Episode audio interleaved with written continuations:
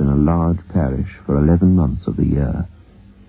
He was also a student and a man of no strong physique, so that when an opportunity was presented to him to take a holiday by exchanging his parsonage in a sprawling, dark industrial town with the country living of another clergyman in the sunlit south, he was very glad to avail himself of it. Arthur Maydew had two daughters, the heroines of this story set in an English county shortly after the First World War. Both these girls rejoiced at the prospect of a period of quiet and rest in the pleasant country neighborhood of Overbury. But their dreams were shattered. From the gentle green acres, the Maydew sisters passed into the dark regions of terror that lie beyond midnight.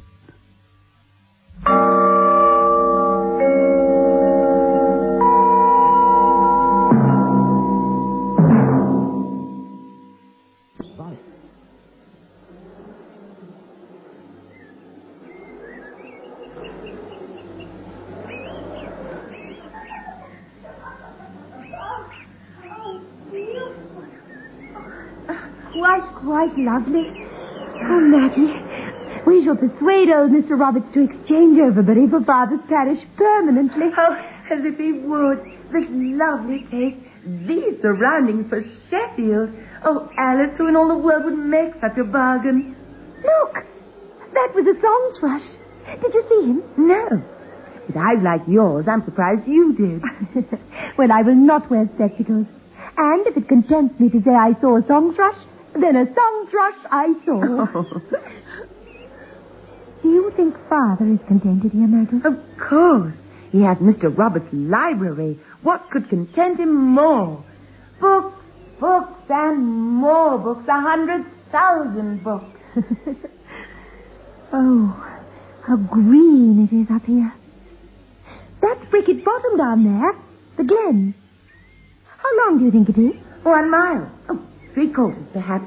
You must ask Smith. He knows all the county's history. Oh, I would not dream of asking Smith anything. He's quite stupid. Look, you see, that's the road which leads to Blazes Farm. Oh. Oh, I wish there were a few friendly neighbors, that's all. Then it would be paradise here. That's the only trouble. Once we've fully explored, what shall we do then? On this side of Bricket Bottom, there's nothing but Carew Court. And that's miles and miles and miles away. I wonder what he's like. Who? The owner, Lord Carew, of course. They say he's one of the wealthiest men in England. I've heard tell that he doesn't have a handsome 25-year-old son, Maggie. Only a rather plain daughter. I was thinking nothing of the sort. I merely wondered what he was like. It is bleak, though, isn't it? All about here. Beautiful, yes, but bleak. Oh, come on. It's getting dark. We must... Tomorrow we'll explore right to Blazes Farm. Who knows? We may be treated to fresh, warm, creamy milk. Alice, look. Hmm? Look. How very curious. There's a house down there in the bottom, which we have never, oh, leastways, I have never noticed before. House? Where? Do you see? We've walked along the path down there, but I... Oh, no, no. There, girl, there. You see? I don't see any house. Oh, you must be able to see it. A quaint-looking old-fashioned house. Red brick. Oh, just where the road bends to the right. See the garden? No. I certainly can't see a house. Oh, Alice, I'm very sorry, but if you don't persuade Father to buy spectacles for you soon, you'll be incapable of seeing anything. Yes, yes, perhaps I can see a house, but, but the light is getting so bad. Oh, Maggie, we really must fly. All right, but tomorrow we shall come and explore it. Perhaps we shall meet some charming people, make new friends. Wait for me. Perhaps we may persuade Father to desert his books and come with us too. We must meet the people in the hospital, otherwise Father will be too shy. We can't go tomorrow, Maggie.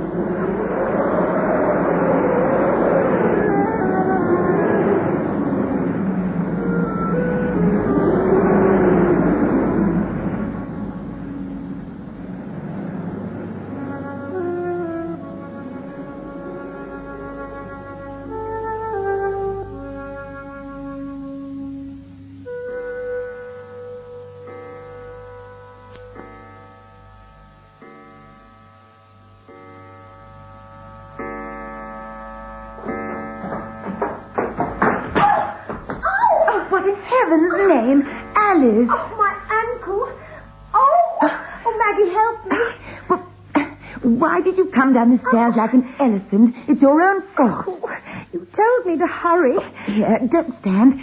Sit down, rest it. Oh. Well, I wanted to go to the house. Father's forgotten all about visiting Overbury. We can go this morning. Oh, it's swelling. Oh, look. Oh, Maggie, it's so painful. Oh. I shan't leave the house this morning, that's evident. If you wish to explore, you must go alone. Yes, Maggie. Yes, Father. If we don't go now, we'll never get away. He's sure to want to go to Overbury. No good. I cannot stand. Oh, go alone and tell me about it when you come back. If there is a house in Bricket Bottom. I swear I saw nothing. I shall see you soon. If they are pleasant people and we are invited to tea and your ankle still pains you tomorrow, we shall take the cab over. Maggie, you are so forward. Maggie, are you there? Now, don't try to walk. Preserve your ankle at all costs. I shall not be late. Tell Father I am just walking. He will be cross if he thinks I have gone to the house without me.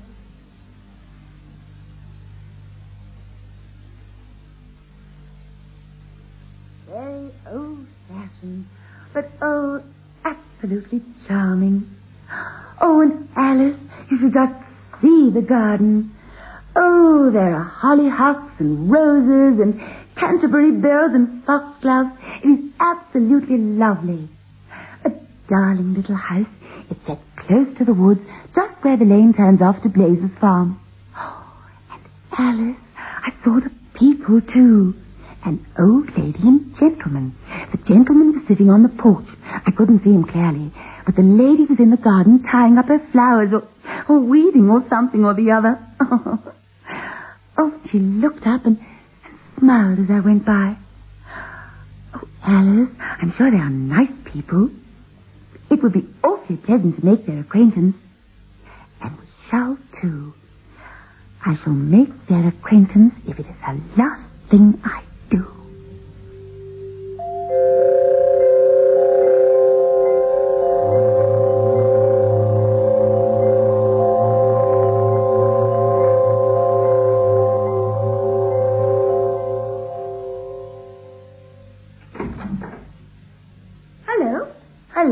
you're walking. The ankle is fully healed. I hobble. What's the matter? Matter?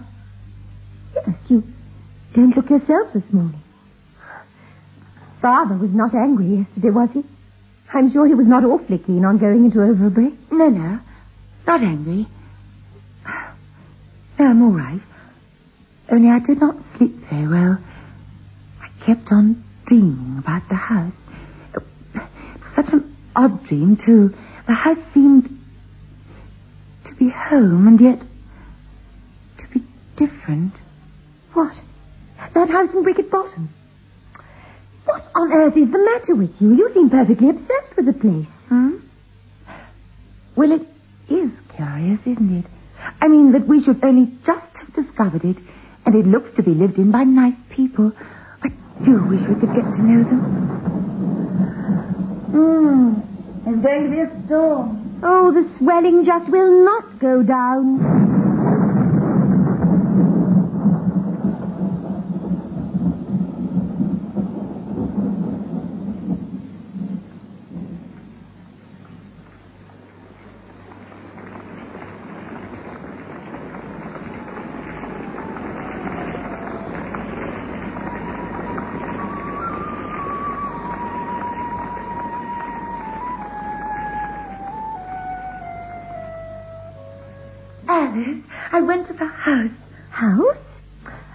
Oh, the house in Bricket Bottom.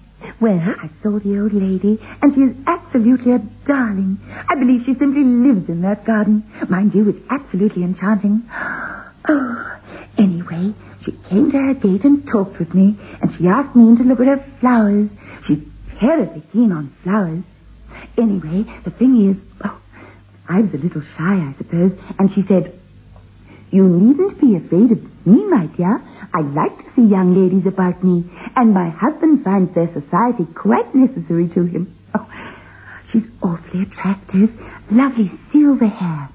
Anyway, she told me about herself and the colonel. Oh, that's her husband. He used to be in India, in the army. Paxton's their name. Colonel and Mrs. Paxton. She said they were awfully lonely at times, and she asked me in to meet the Colonel. I hope you didn't go in. Why not?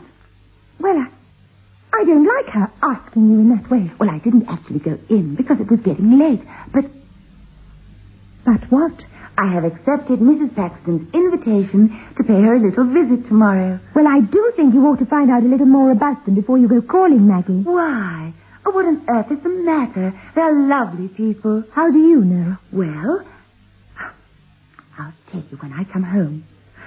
Oh, you would have to go and hurt your ankle. Look, I'll go this afternoon just for a short visit. I'll be back for tea, and then we can have some croquet. You know how happy Father is when he plays croquet. Oh, Alice, don't look so disapproving. Maybe the Colonel and his lady have a handsome son. After all, you're getting awfully old, Alice. Twenty.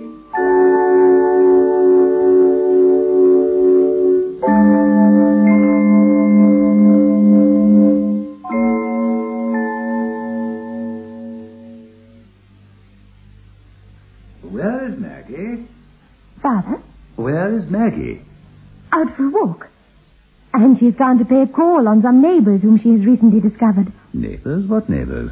Mr. Roberts never spoke of any neighbors to me. Well, I don't know much about them. Maggie and I were out walking the other day, the day before I hurt my ankle, and we saw, at least she saw, a house in Bricket Bottom. Honestly, Father, I am so blind I what can't... What house? Hmm? It belongs to Colonel and Mrs. Paxton in Bricket Bottom. A little red brick house. Maggie has made the acquaintance of the Paxtons. Perfectly all right. He's a retired Indian Army officer. Maggie went along this afternoon, but she said she'd be back long before this. Hmm. I am not too well pleased about this, Alice. Maggie should not be so impulsive and scrape acquaintance with unknown people. She said she'd be home early. Well, yes.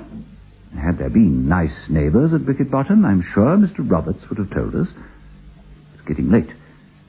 It can have delayed her. You say she saw the house. You didn't. It was getting dark. And you know how short-sighted I am. But surely you must have seen it at some other time. That is the strangest part of the whole affair, Father. We have often walked along there, but neither of us had ever seen the house till that evening. And as I said, it was getting dark. Father, perhaps we should ask Smith to harness the pony and bring Maggie back. I am not happy about her. I'm rather afraid, I must confess. I, I don't know why. Afraid of what? What can have gone wrong in a quiet place like this? Still, I, I'll send Smith over for her. yes. Uh, Smith? You feel you can manage with that ankle of yours, perhaps you'll come too. Poor dear departed mother always swore she would have preferred sons. Less trouble. Not that she wasn't terribly fond of her two daughters, of course, bless her soul, but... Ah, Smith. I want you to harness a pony at once and go over to Colonel Paxton's house in Bricket Bottom and bring Miss Maydew home. Well, what are you waiting for, man? Go where, sir? To Colonel Paxton's house. Bring Miss Maggie home. I never heard of Colonel Paxton, sir. I don't know what house you mean.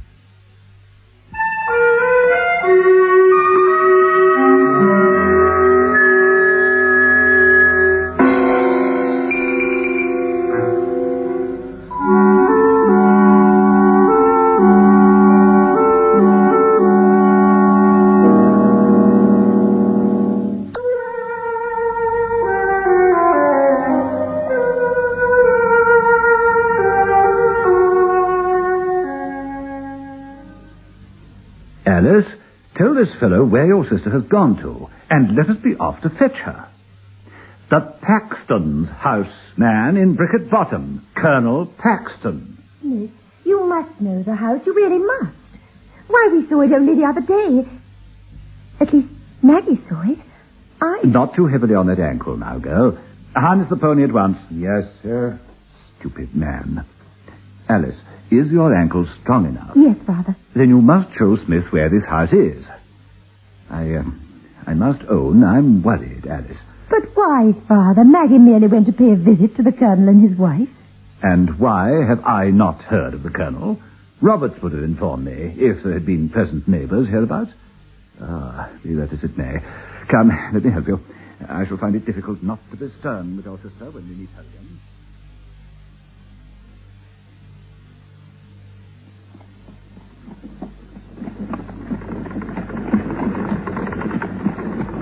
The place depresses me, Alice, that I must own. It depresses me. The country all around is beautiful, but I am not fond of this part. Well, where is the house? At the bend of the road. It, it should be there. Coming dark. Yet you remember no house, Smith. How long have you worked hereabouts? Nigh on five and twenty years, sir. I shall be fierce with her, I promise you. Here we are. Smith, it, it's here. Just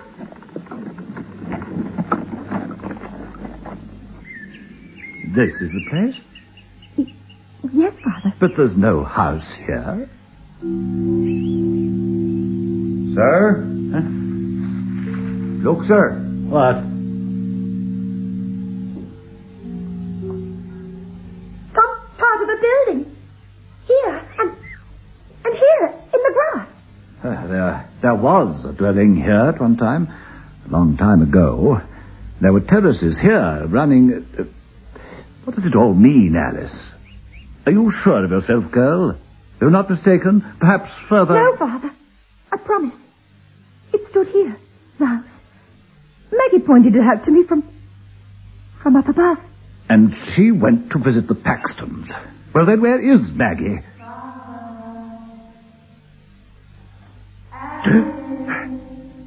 Listen.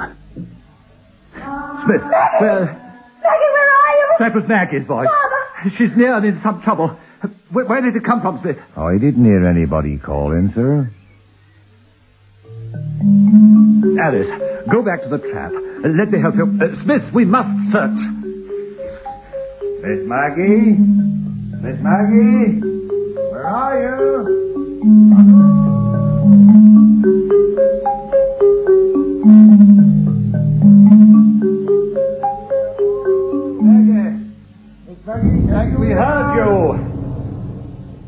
Again. Where are you? Alice, drive on to Blaze's farm, bring help, ask Mr. Rumbold to come and his sons too if they're at home, and ask them to fetch lanterns. Father, she might have returned over the downs while we were going by road. Perhaps she saw us and called out. Drive to Blaze's farm, girl.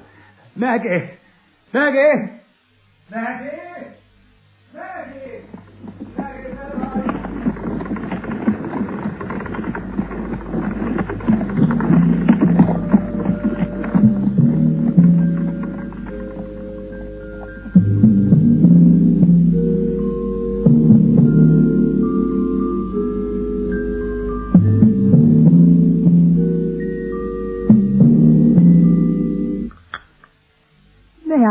You more tea, Mr. Roberts? Mm, uh, no, thank you, my child. No, thank you. Nothing. Four days. Nothing. Where, what can have happened to her, Roberts? The police have questioned the old woman. She saw her on the path to Bricket Bottom, but no one else has seen her since. She, the old woman said... What was it, Father? She described Maggie as smiling, but looking queer-like.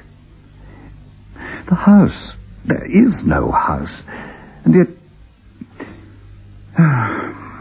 Have you ever heard any local gossip concerning this Colonel and Mrs. Paxton? No, I never heard mention of their names until... I think the pot needs more hot water, Father. Well, I'll tell you all I can about them, which is not very much, I fear. I am now nearly 75 years old, and for nearly 70 years no house has stood in Bricket Bottom. But when I was a very young child, there was an old-fashioned red brick house standing in a garden at the bend of the road, such as you have described. It was owned and lived in by a retired Indian soldier and his wife, a Colonel and Mrs. Paxton. At the time I speak of, certain events having taken place at the house, and the old couple having died, it was sold by their heirs to Lord Carew, who shortly after pulled it down on the ground that it interfered with his shooting. The Paxtons were well known to my father, who was the clergyman here before me, and to the neighborhood in general. They lived quietly and were not unpopular, but the colonel was supposed to possess a violent and vindictive temper. Their family consisted only of themselves and their daughter, the colonel's old army servant and his Eurasian wife. Well, I cannot tell you the details of what happened. I was only a child. My father never liked gossip, and in later years, when he talked to me on the subject, he always avoided any appearance of exaggeration or sensationalism. However, it is known that Miss Paxton fell in love and became engaged to a young man to whom her parents took a strong dislike. They used every possible means to break off the match, and many rumors were set on foot as to their conduct. Undue influence, even cruelty were charged against them. I do not know the truth. All I can say is that Miss Paxton died, and a very bitter feeling against her parents sprang up. Yes, but Roberts, I pray you, what? Please let me continue. I know how shocked you are. Uh, this story, well, it may shed some light. I, my father never saw Paxton after his daughter's death and only saw Mrs. Paxton once or twice. He described her as an utterly broken woman, and no one seemed at all surprised when she followed her daughter to the grave within three months. Paxton himself became a recluse. He was rarely if ever seen, and himself died in a very short time. Some said by his own hand. He was buried like his wife and daughter in the churchyard of my church. Uh, the property passed to a distant relative who came down to it for one night soon afterwards. He never came again. It said he conceived a violent dislike to the place. He sold it to Lord Carew, who later pulled it down, and the garden was left to relapse into a wilderness. Those are the facts. But there, there is something more. I, I can see it in your face. You have a right to know.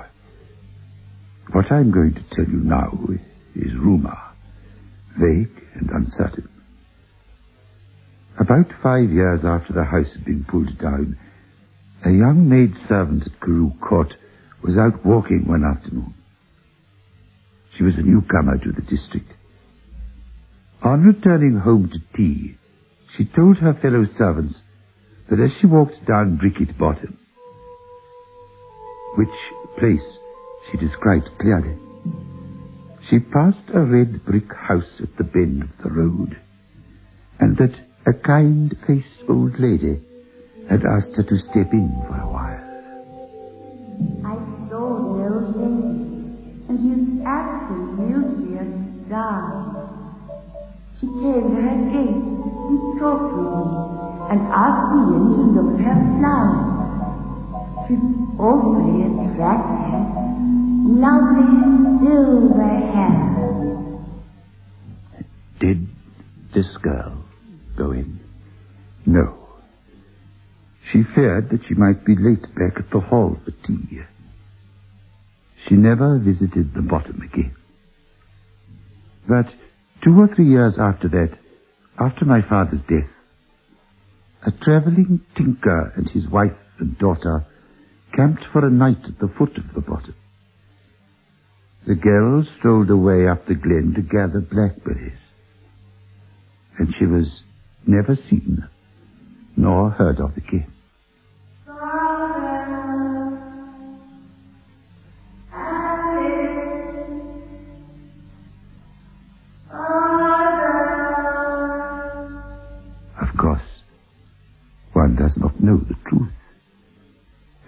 Have run away voluntarily from her parents, although there was no known cause for her doing that. That is all I can tell you of either facts or rumors. All that I can do now is to pray for you